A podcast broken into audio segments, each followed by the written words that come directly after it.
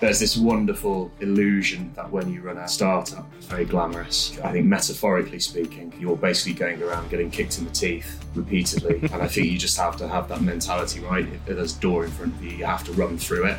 Like I've kissed a lot of frogs.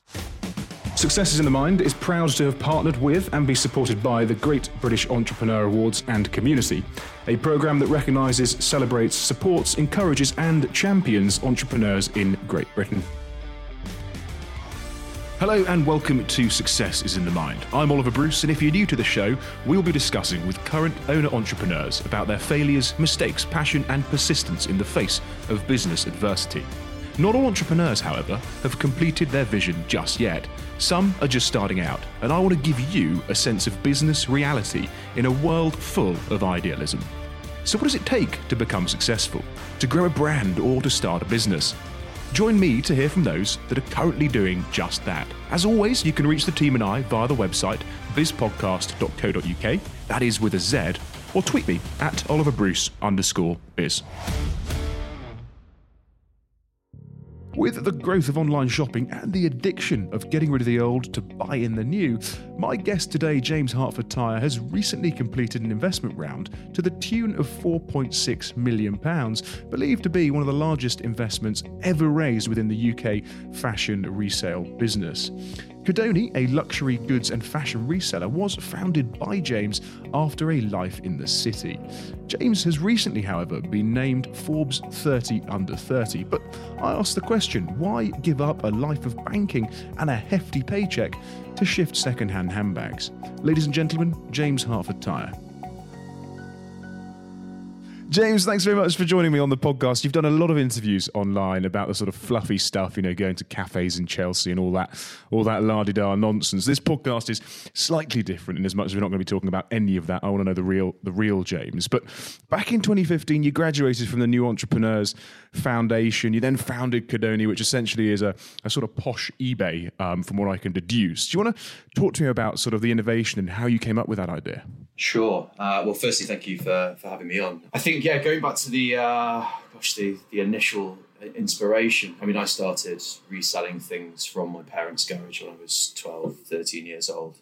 Um, and I think you rightly mentioned there's a lot of fluff on the uh, on the internet about lovely cafes and things. And I think people seem to suggest I had this wonderful idea, innovative idea that was going to change the world. I'll tell you what the vision was. When you're 12 years old, you're thinking about buying your, your next pair of football boots uh, and going to the cinema. So uh, that, that was the glitz and the glamour behind uh, behind that part of uh, the story. And I, I, think I literally just found whatever I could in the garage and around the house to, to, to sell. There was no magic to it. Uh, it was just the fact that quite clearly busy people have better things to do with their time than to sit on platforms like eBay, etc. I hate eBay. Do you know when I was younger, I bought a, a PSP, what I thought was a PSP for like 80 quiz, and actually it was a photo of a PSP. So I've not really navigated it very well. But uh, that classic scam, I've had, uh, I've, I've seen plenty of those in and out of Cudoni. I've, I've had a watermelon in a box. Oh, really? I've had a pair of underwear. Yeah, we've had a pair of underwear which came back used underwear. oh, Depending on where you're from, that might be worth something. But and when, but when you were starting it, though, what were you tripping over? What was the the issue at the time? Everything everything, actually. Pretty much tripping over everything.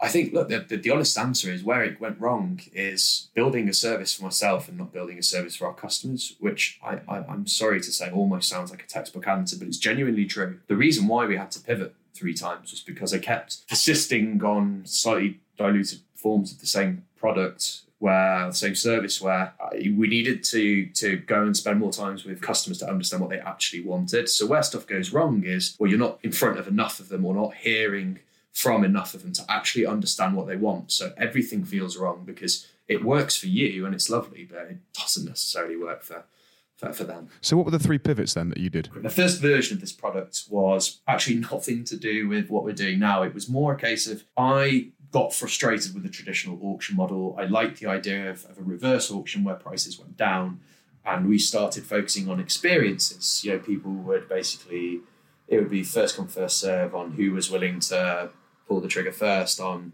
buying experience while the price drops. I basically just found I was quite dissatisfied when using Wowcher and Groupon and these kind of sites, which are obviously great for some people, just didn't work for me. I then pivoted that um, because I was far more accustomed to this idea of, of resale and products. So we then changed it to clothing, jewelry, and watches and bags and all those things. And this wasn't high end, by the way. This was everything. This was like everyday stuff.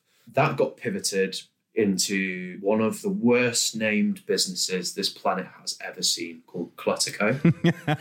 um, now, now I, I know I know what you're thinking. What happened? Um, I, I, Oliver, I honestly don't know what went wrong. Um, but we called it Clutterco, and it was this idea of we would help you declutter your home, and we would basically go halves with you on anything which was resaleable. I knew that there were two ways this business was going to work. One was we had to improve the unit economics, um, and we had to be able to scale it.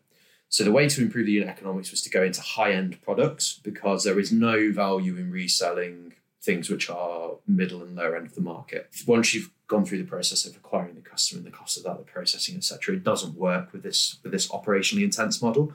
And then we refined it to so it was called Sellsprint, which again is a dreadful name. It sounds like a courier. Um, it became Cudoni when we realised that the common theme was luxury fashion. Now I do not have um, a an extravagant background in in fashion. I I know I understand the economics of it, but Look, when you when you see when you see a photo of me, I'm very much stressed by my girlfriend and my mother. I, I then pivoted it into luxury fashion because customers kept saying, "We hate this industry. It doesn't work. It's such a complex business." And we were like, "Oh, actually, I could become a fashionista here." I fell in love with the space because I realised there was a great opportunity to actually disrupt it and do something. I go about it in a different way, and fashion is just so unpredictable and it was a great market to go in and disrupt. And then ever since, I'm now supposed to be a fashionista, which uh, you know, own it, own it. Yeah, do go down that catwalk and do you do you, James. but you've always been an entrepreneur then, so you, you, have sort of always been interested in tech as well and, and developing. And because this is a platform, Cudoni, isn't it? That's something online that you developed and that you launched. But, you know, in 2019, you raised, what is it, 1.9 million for that? You've just done another fund for 4.6.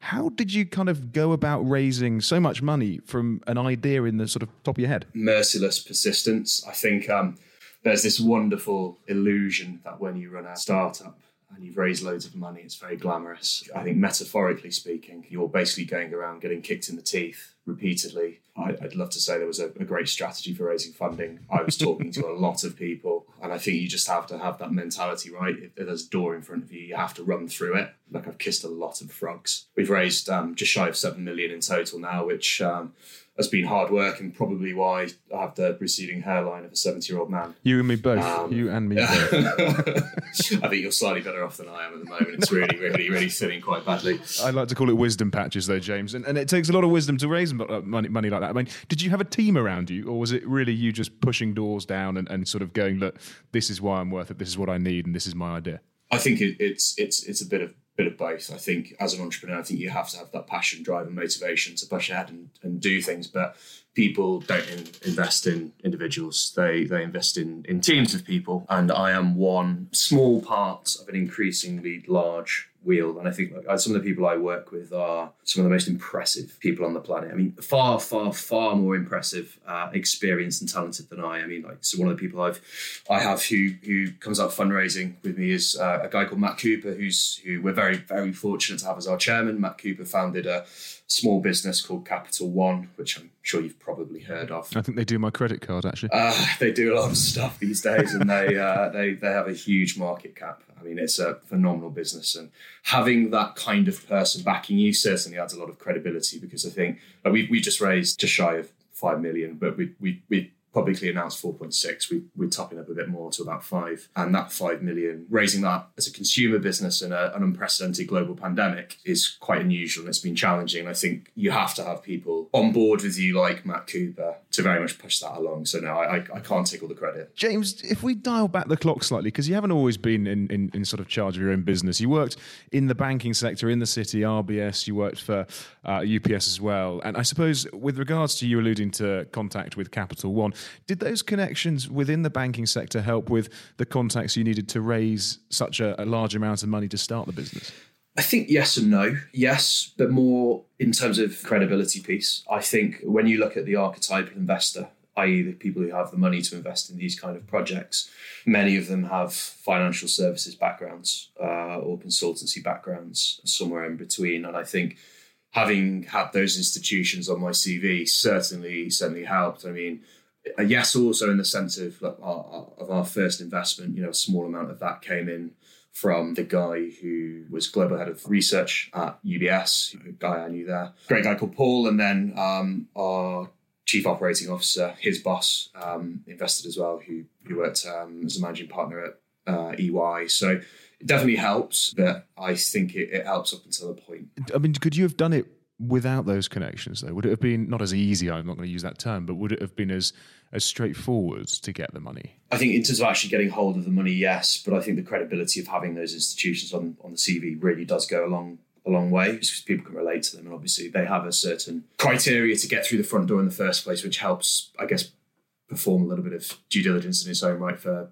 prospective investors but yeah, I think it look it it, it definitely definitely helps. But the, the majority of I think we raised 150,000 in May 2017, of which 130,000 of that was from uh, people who were had no relation to to that that sector. So my relationship with Matt, who's the the founder of Capital One, um, had no uh, no relation to the fact that I was um, interning at RBS or working at UBS. And with regards to the Entrepreneur Foundation, though, I mean, how did that set you up? Because I have to be honest with you, I haven't spoken to anyone who's ever been involved in the Entrepreneurs Foundation. What is it about? Sure. So I think the I mean the idea is that there are lots of young people. Um, I'm not quite sure how they define young. They call it young entrepreneurs. People sort of you know going into their sort of mid thirties down to sort of 20, 21. The idea is you you go there for a year you either run your own business, which not many did. I think it was four or five of us um, did. Oh, I didn't at the time. Um, and then the rest have to go and basically scrap it out for jobs at startups and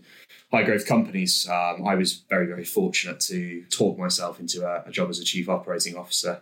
I, I, always say this that the reality is, is when you are 22, 23 years old, there's nothing really that qualifies you for that irrespective of you know what you may have done before. And I think you, are learning on the job. And I think the New Entrepreneurs Foundation is rather academic in some ways, which is useful. I think it's more about the the connections and the experience and, and being pushed to to go out and actually do it rather than talking about it, which the classic entrepreneur these days is every every man and his dog who sits on the sofa unemployed. Everyone's an entrepreneur. Yeah, it does seem to be somewhat of a trend uh, at, the, at, the, moment. It's very trendy. But you, you are you are an academic chap though. Looking back at your school career, A Stars Entrepreneur uh, Foundation is a, you're saying a more academic program than it is practical, I suppose. Is it for everybody? Do you think people should go through it? It's it's a bit of both. Uh, I, I, say it's it's a bit of both because I've, I've had the fortune of doing a couple of them, so I have a good frame of reference. The two after that I did were very practical. I don't think it's necessarily for the academic person. I think um, one of the things I really, really liked about the New Entrepreneurs Foundation is they focus on getting a broad mix of people in. So it's not just people who've been to the sort of the Oxford and Cambridges of the world and have worked at, you know, McKinsey, UBS, Goldman's, whatever it is. Um, there's also people who've had no academic background as such. Perhaps they may have left school at 16 and they've gone on and actually started something. So I think that for me was quite valuable because, again, controversial statement coming up. I look, I, I think university is it started off as a buzzword and now everyone does it, which almost devalues it in a way. And I don't think you have to go to university to be a success. I don't think you have to be academic to be a success. I think it's a mindset.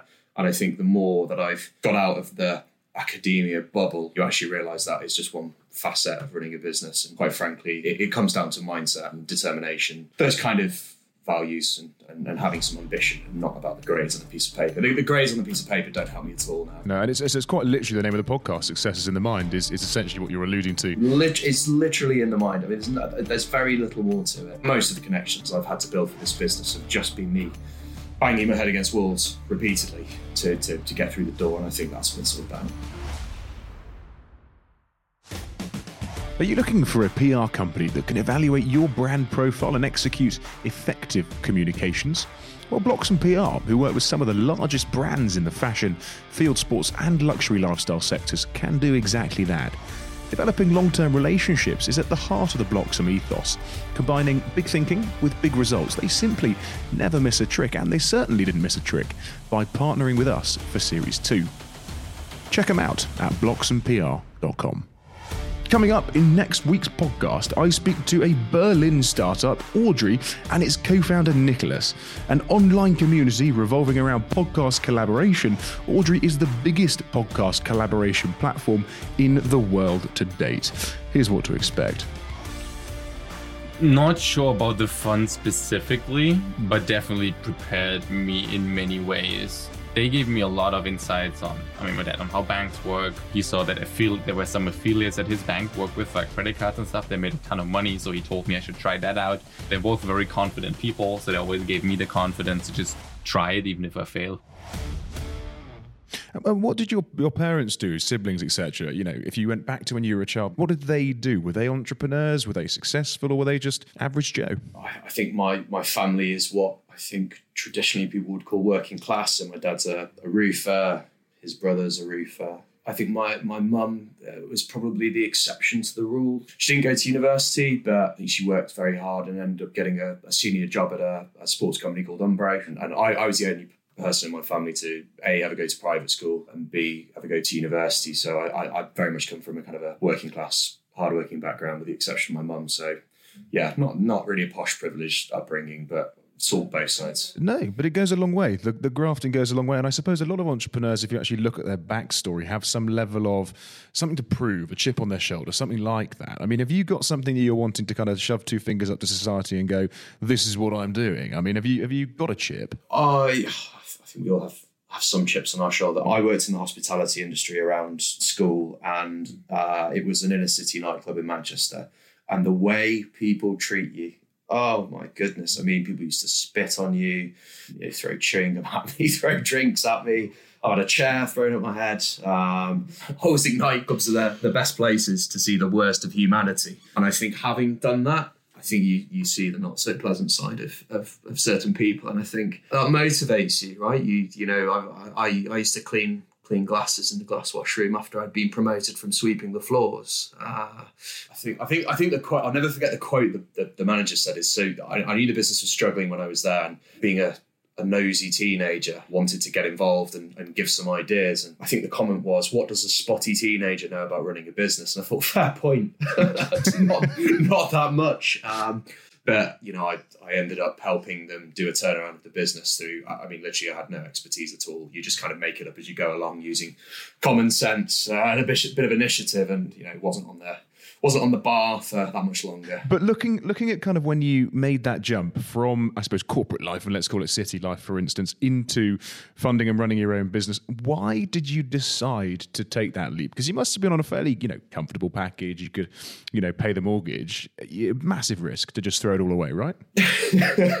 mortgage. What does the word mortgage mean? Uh, I, I'm, I'm renting the, the the concept of a mortgage is quite terrifying for me at the moment. Uh, pay the rent then. Pay the rent. Pay the rent. Uh, look, I, I think uh, the truly honest answer is there's a lot online about how this wonderful idea and decided I was going to change the world. Uh, it was quite simple, really. UBS pays a lot of money. Uh, you'll be surprised to hear being on the trading floor pays a lot of money, a lot more than uh, than I earn now. Let's put it that way. I actually enjoyed what I was doing there. I, I loved it. Mm-hmm. I'd go as far as saying that it was invigorating. But my my mum unfortunately was diagnosed with terminal cancer when I was so I was 22. And look, I, I think for me that was an eye opening moment. I'd, I'd always wanted to do my own thing. I'd always wanted to do something bigger and more meaningful. And obviously being you know slightly naive, thought well you know, the best way I can support my family is quit the high fly role and decide to to set up a, a, venture. But I just I just came to terms with the fact that life is too short. I need to I need to be doing doing something which I, I'm going to look back on in 40, 50 years time. If, if the stress doesn't get to me earlier, I'd be proud of and say, look, I did something meaningful, or at least it was meaningful for for, for me, and you know, I can make my my family proud. I mean, my, my brother was almost 12 years younger than me. So it's, it's like having your own child in a way. I'm 29 now, he's 17. He's still about five years old in my eyes. And I think you kind of find yourself like, what kind of example do you want to set? Yeah, role model wise. Yeah, I think you have to. It's, it's, it almost doesn't feel like a sibling relationship. It almost feels like you're a kind of a, a third parent and I think, yeah, I, I, just wanted to, to to go out there, do something meaningful, fight fight the world, and try and you know, try and achieve something big. And and I think that's what's got me to this point is I, I just have a, an unwillingness to give up. It's admirable, and I'm sorry to hear about your your, your mother. It's, it's fine. Ironically, terminal cancer, and she's still here seven years later. Well, there goes there's that grit and determination. Maybe that was the kicker. Maybe that's why you're you're being and doing what you're doing because you're you're clearly wanting to, to look after your brother, and that's hugely admirable. But not only that, you're also on the board for the Prince's Trust, which oh, you did your homework. a phenomenal organisation. I do a bit of work with them, but you've you've done a lot of other charitable work with Women's Aid and Future Dreams, etc. Uh, you are incredibly philanthropic in that sense, but yet you're still trying to start a business and going through the motions of of a startup. How do you split your time, and why are you doing that? The, the honest answer is there's not enough hours in the day, and I don't get much sleep. So I'm sure people around the office would say I occasionally look like I'm half asleep and I'm ratty sometimes. But uh, I, I, like to get involved with charities, and, and I, will only do it on a meaningful level because there's so much kind of wishy-washy stuff out there nowadays and, and PR. I just do it for, for fun and because you know, like I, I, love doing stuff with, um, we did something with Future Dreams. We did it, you know, I, I wanted to do something with them because my mum had um, breast cancer. We, I do stuff with the Prince's Trust because, again, it's just this kind of, I have this view that, you know, when, when children come into the world, they're all sweet and innocent and nice. And, you know, when you see the, the bad side of society as an adult, they've usually been conditioned by some means to become that way. They don't start off that way. So, you know, there's some small part I can play, some some relatively small part in someone's life, a single person's life, to, to actually do something meaningful, that that's rewarding for, for me and hopefully for them as well. And I think it's you know it's, it's lovely uh, and, and, an honour to to have a, a, board seat at the Prince's Trust. I think um,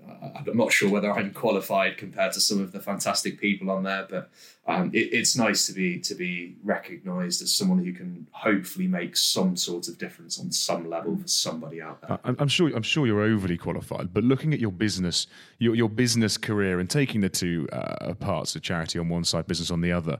A, from a business point of view, what motivates you? Because I'm assuming it's not going to be the money; it's going to be making people's lives better. I'm, I'm, I'm hoping or assuming based on what you've been alluding to already. Yeah, I think I'll give you an honest answer on this. A couple of different things. It's it's not financial motivation because you know UBS surprisingly pays a lot more money than than being an entrepreneur. I think there's there's a couple of things right. I think there is a sense of self worth and achievement. What what motivates me and what excites me is I am a terribly competitive person, and I have to say the word terribly because it's not pleasant for people. And uh, I think there's an element of competitiveness, the thrill, the excitement, the adventure. Mm-hmm not knowing what each day brings. There, there's the battle. I love uh, a metaphorical fight. That combined with the fact that, you know, obviously to be able to do something which is relevant and meaningful and be able to be proud of that when you're older, which, look, my, my view has always been the people who can really make meaningful change are those at the top, yeah, supposedly I put inverted commas,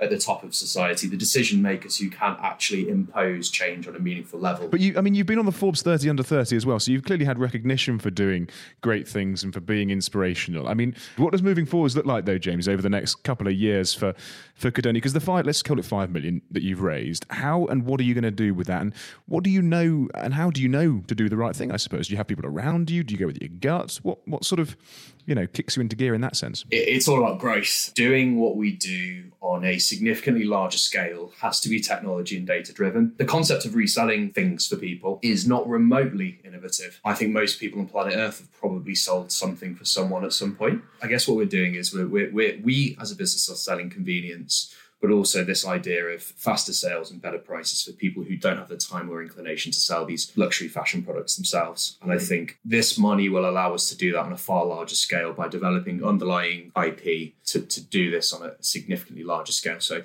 for us, you know, Cudoni has a global presence. You know, we want to take this out to the world stage in a more meaningful way. I mean, the particularly interesting question you ask about how do you know what to do next? I don't think you ever really know what comes next. One of, one of my mentors is a, a wonderful chap called Anthony who founded a probably a slightly more well known business than, than mine called Pets at Home. He said to me, and this guy, by the way, has built a multi billion pound company.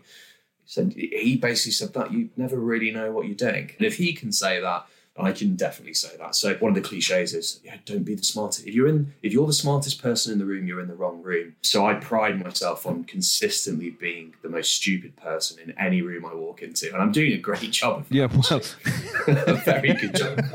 no, don't shoot yourself down. How do you? I mean, you you you know, you allude and name drop left, right, and centre. You know, pets at home, etc. Capital One.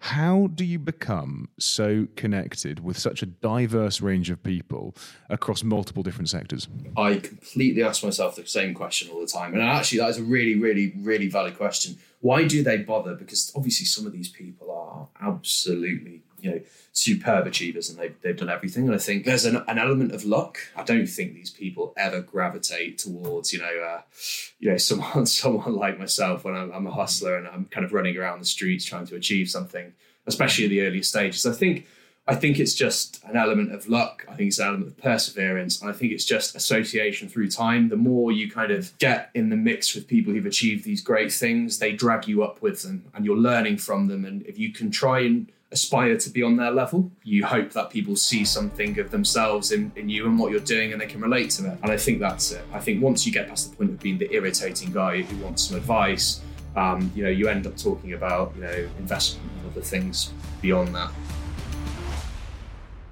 Looking, I suppose, uh, at the pandemic, which is obviously where we are currently, and, and, you being an online business, the likes of Amazon, it's it's you know it's common knowledge that they've exploded massively over this period. Have you guys seen a massive uplift, and have your investors been quite pleased that obviously being online, you're, you're pretty indestructible in that sense? Yeah, it's it's been an interesting one for Cadonia. Actually, it's probably the right answer for me to say is, oh, it's been fantastic, and it's just really exploded in growth and you know, uh, will be as big as Amazon within three years. But I think the real answer is um, when when when lockdown came in. I mean, the first issue you've got is: Are we allowed to be open? Are we not allowed to be open? Who can work where? Who can do what? What guidelines do we need to follow? And we take that stuff really, really seriously. And you have to when you're at this size, and that takes a lot of time and energy and money. You know, we, we had to find ways to get customers in because they weren't sure whether we were operating. It, it was challenging at first, really, really challenging uh, operationally, getting customers through the door, etc.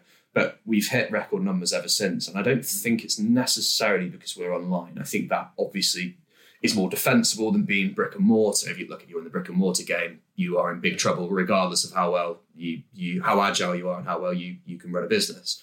So I think it, I think we have the tools in place, but I think ultimately we have the people uh, in the team who did an amazing job in actually managing to completely spin my head in a million directions and say, look, we need to be doing this, we should be doing that. And I said, look, I'm going to have to trust in you to go and do it because there's a lot of stuff going on. And uh, look, our numbers have gone on and we have done well, but I think a lot of it's down to the hard work of the team. I I think luxury as an industry, in, in at least commercial terms, has not found much joy in COVID. And, and your team around you, I'm assuming, you know, be them investors or staff, you know, how have you structured that? And how can you trust in what they say when fundamentally it's your business, your vision, your livelihood to just go, yep, okay, that's an idea. We'll run with that idea. That idea we're not going to run with. How do you plan and manage that? Again, I think the honest answer is you have to be, you have to recognize that you don't know everything. You can't be pig-headed. You can't think you're a know-it-all. Because here's, here's the reality, right? I, I, have some skills and expertise, and I'm good at some things, but I, I'm I'm not an expert marketer. I am not an expert CFO. I'm not an expert chief operating officer. I've done lots of these things. I've got exposure, but there are better people out there who specialize in a function. Ultimately, it comes down to this idea of, of, of hiring quality and like we've made we made some bad hiring decisions as every business has and we made some exceptionally good ones. I make hiring decisions on the premise of it's a two-way relationship and not a case of i'm going to pick and choose what i like and, and don't like. It's you tell me and unless i'm going to really you know butt heads, heads with you and conclude this just isn't going to be viable then then i've i'm paying you and you're you're invested as a shareholder in the business, whether that's an investor or a member of staff, we we're very keen on making sure staff have some level of shares in the business because you want people to care, buy into it, and not just be a not just be a paycheck. I, I'm trusting experts who know about what they're doing, and it's their job to tell me the direction that they think their department should be going in. My job is to make sure I get those people, keep those people, and piece it together at a strategic level. And ultimately, how do I find out whether I'm right or wrong? Well, I try it and I fail, and I try it again and I fail and you'll be surprised to hear I've done a lot of trying and failing. Um, it doesn't go right most of the time. It's just making sure you minimize the downside of your failures and you continue to push forward and, and you hope your wins are are big ones. And I think with the team I've got, they put a lot of good stuff in front of me, so they make my job very easy. When you started, did you have to grind a lot yourself in as much as you didn't have this team around you, or did you, you know, start with a team of two or three around you? Was there a year or two where you were literally doing it all yourself? I actually started off with a co-founder, really, really great guy called Matt, who is exceptionally talented at all things sort of digital product marketing. Being an entrepreneur, an entrepreneur is, you know, as your as your podcast literally says, it is in the mind. And, and he, for all his talents, just did not like the idea of going through the treadmill of raising loads of money, having to be accountable to customers and staff and investors. And it just wasn't the right choice for him based on his personal circumstances and where he wanted to be. He then left the business to, to, to go and do something else. Um, he's found a lot more joy in being a consultant, and that's not surprising given his talent. Funnily enough, he, he actually now works in the business again. He is just, when it comes to things like Google, he is Mr. Google. Uh, and we, we had a couple of other people, and, and, and you know, it's the hard part is convincing people to want to work with you when you have no money. Um, and frankly, I don't blame them. Uh, and looking back now, I, I, I, don't blame them at all. And I think I think there's persistence and sharing your vision with people and hoping they'll buy into it, and, and then you build the team, and then it's much much happier place. So how do you motivate yourself on a day? You get out of bed in the morning and everything's going, you know, to the fan. It's it's not going well at all. And I read online that you get up at five or six in the morning and you might reply to some emails in the evening at eight onwards. But how do you actually, you know, push those barriers down, make things happen, and actually have a productive day when your mindset is so negative just because of what's going on? I think humans are creatures of habit, right? You get to a point where it's very uncomfortable at first for, for anyone. And then you, over time, you make a conscious decision of do I want to be the guy who sacrifices a lot in terms of social life and money and all these other things over an extended period, often years for people and sometimes for forever. Do I want to sacrifice that to try and you know make it in this game? I had to I had to do that, and the reason why I work around the clock is there's just so much to do. And if you're not working incredibly hard, there is someone out there on your level, if not higher, doing exactly the same. So you have to keep pushing yourself. And I think that level of competition, the idea of failure, motivated me. The business I started with is now four iterations down the line, and it's completely different. And, and ultimately, that's because you're putting in all those hours. You mentioned that you had a, a mentor, a mentor um, that, that sort of you you speak to, who looks after you. How important is it to have a shoulder to cry on when you're kind of in it on your own. Your co-founder's kind of left. Yes, he's come back because you've employed him, but realistically, you are the boss, and you haven't really got anyone to speak to. How important is a mentor? Uh, essential. It's a non. It's a non-starter because sometimes you need to speak about personal stuff. Sometimes you need to speak about literally job-related stuff. I think I learned the hard way of what the reality of being insular is for a, for a year. I mean, I think when my co-founder first left, I wasn't really talking to anyone about this stuff, and it, it actually it's quite unpleasant. But once I've got these mentors in in place, it just makes life so much easier because you know that, that you you can trust someone who actually knows what they're talking about and has far more life uh, and business experience than I. So, and how do you get the best out of them? How do you how do you nurture them as much as they nurture you? I go in with the mindset of I've got one mouth and two ears, and I will spend my time listening and asking questions. And my hope is they find it rewarding being able to share their experiences and seeing how that manifests itself in my world. We talk on a human level as well as a business one, and I just be myself. I don't go with any facade or any chats about the Chelsea cafes, which you read online. Yeah, well, I mean, that's all I could find online. I was thinking when I was coming into this interview that it was going to be about scones and cream cheese and all that nonsense. But I mean, why do people take that stance with you, James? Do they have a preconceived idea that actually, because you're in luxury, you know, fashion to a certain extent online, that actually all you do is drink and eat high tea? I mean, why? Well, firstly, just to say it's a scone, not a scone. Is it? Okay. We'll agree to disagree there, sir. No, we have to. I have to. I always have to say this. Is it the jam and the cream, or the cream and the jam? Uh, I go jam first. You go jam first. No, no. Strategically, you put the cream on, and then you put the jam on. No, no, no, no. It's all wrong. That's why you call it scone. It's well, backwards. it is. It is. I mean, there you go. We, there you go. We have spoken about whatever it is, food, confectionery. There we go. But no, in all seriousness, why do people have this preconceived idea, James, with you in terms of, um, in, in terms of this London socialite image? Yeah, ah, gosh. I mean, a great example is you you will have read online and people you've read about. We're dealing with these kind of luxury brands like Hermes, LV, Chanel, etc. There is this image of aspiration and lifestyle, and then when you associate aspiration and lifestyle with people, you see celebrities like Millie Mackintosh and other people involved with the brand, and you you'll see a newspaper. There's a there's a caption on one of the photos which says James and Millie are firm friends. Now, Millie was absolutely lovely, by the way, but we'd only met once. And I think the media wants to write about you in a way which which sells, which is relevant, and which is guess you create they create a self fulfilling prophecy as to what your story is. And I think there's an element of had this kind of normal beginning and then it becomes look how much, you know, look how many look how many high teas this guy can can, can can get in on a weekend and it's just the brand that I think people kind of fit me alongside it. I would completely agree with that. I mean, you're an incredibly humble guy from what I what I've understood and, and, sort of discussed with you over the last whatever it is, forty minutes to an hour. Now, for you, what does success actually look like? Is it money? Is it wealth? Is it is it being known for something great? What is it, James? I honestly think success for me is achievement. So I, I would I wouldn't deem myself a success if I won the lottery, and I wouldn't deem myself a success if I built a successful business and I felt like I hadn't earned it. I think it's the feeling of all those horrible days and all the things that go wrong, which again can't stress enough. There is there are a lot of things that go wrong all the time. I think it's coming out on the other side and seeing, looking inwardly at how you're developing and how you're behaving and and, and, and what you are getting out of the experience. This is why I absolutely love it. I love the adversity.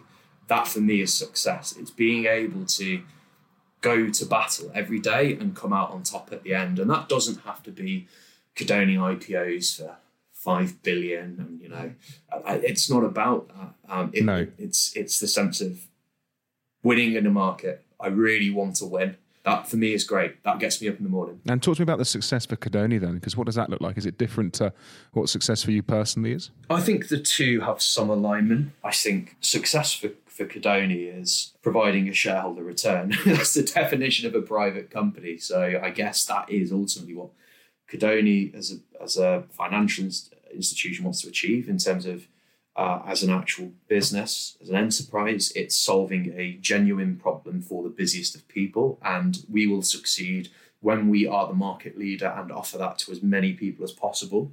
And I think for me personally, it's uh, being able to look at myself in the mirror and say, actually, we've done a really good job for customers. When customers tell you something nice, I mean, it's never me, by the way, they tell something nice. It's always the, the team that actually deserve it and they get good feedback. And I hear that. That for me is incredibly rewarding. Brilliant. I mean, if you don't get feedback, James, I should give you some feedback. You are genuinely one of the most humble people I think we've had on this podcast and, and inspiring. And a lot of the stuff that you've said, I think will instill a lot of confidence in a lot of people, both from a shareholder point of view and a sort of future entrepreneur point of view. Well, thank you. That means a lot. But, James, if somebody wanted to go to Cudoni and indeed look you up or indeed the business, where can they go and how can they find it? Well, I'm, I'm hoping the, the, plan is we can get Cudoni in front of you wherever you are. So, so if, if, if we don't come looking for you, uh, where will you find us? I mean, like, we're largely London centric. Um, we do cover the entirety of the UK. We distribute globally. I mean, if you Google search us or you Google search our industry, we will usually appear at the top.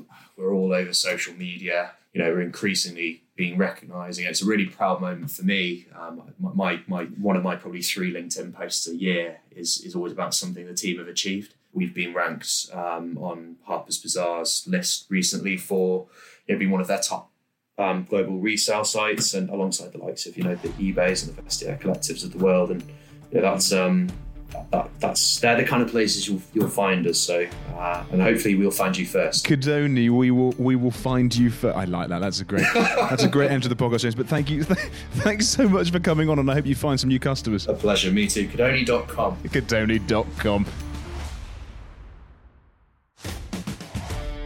Thanks so much for listening to this week's podcast. If you enjoyed it as much as we did, we would really appreciate it if you could rate it, share it, and subscribe to it.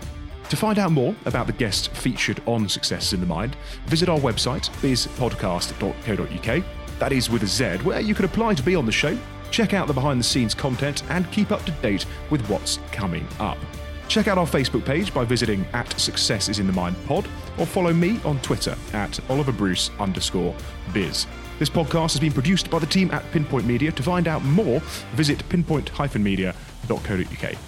Thanks so much for listening. Take care.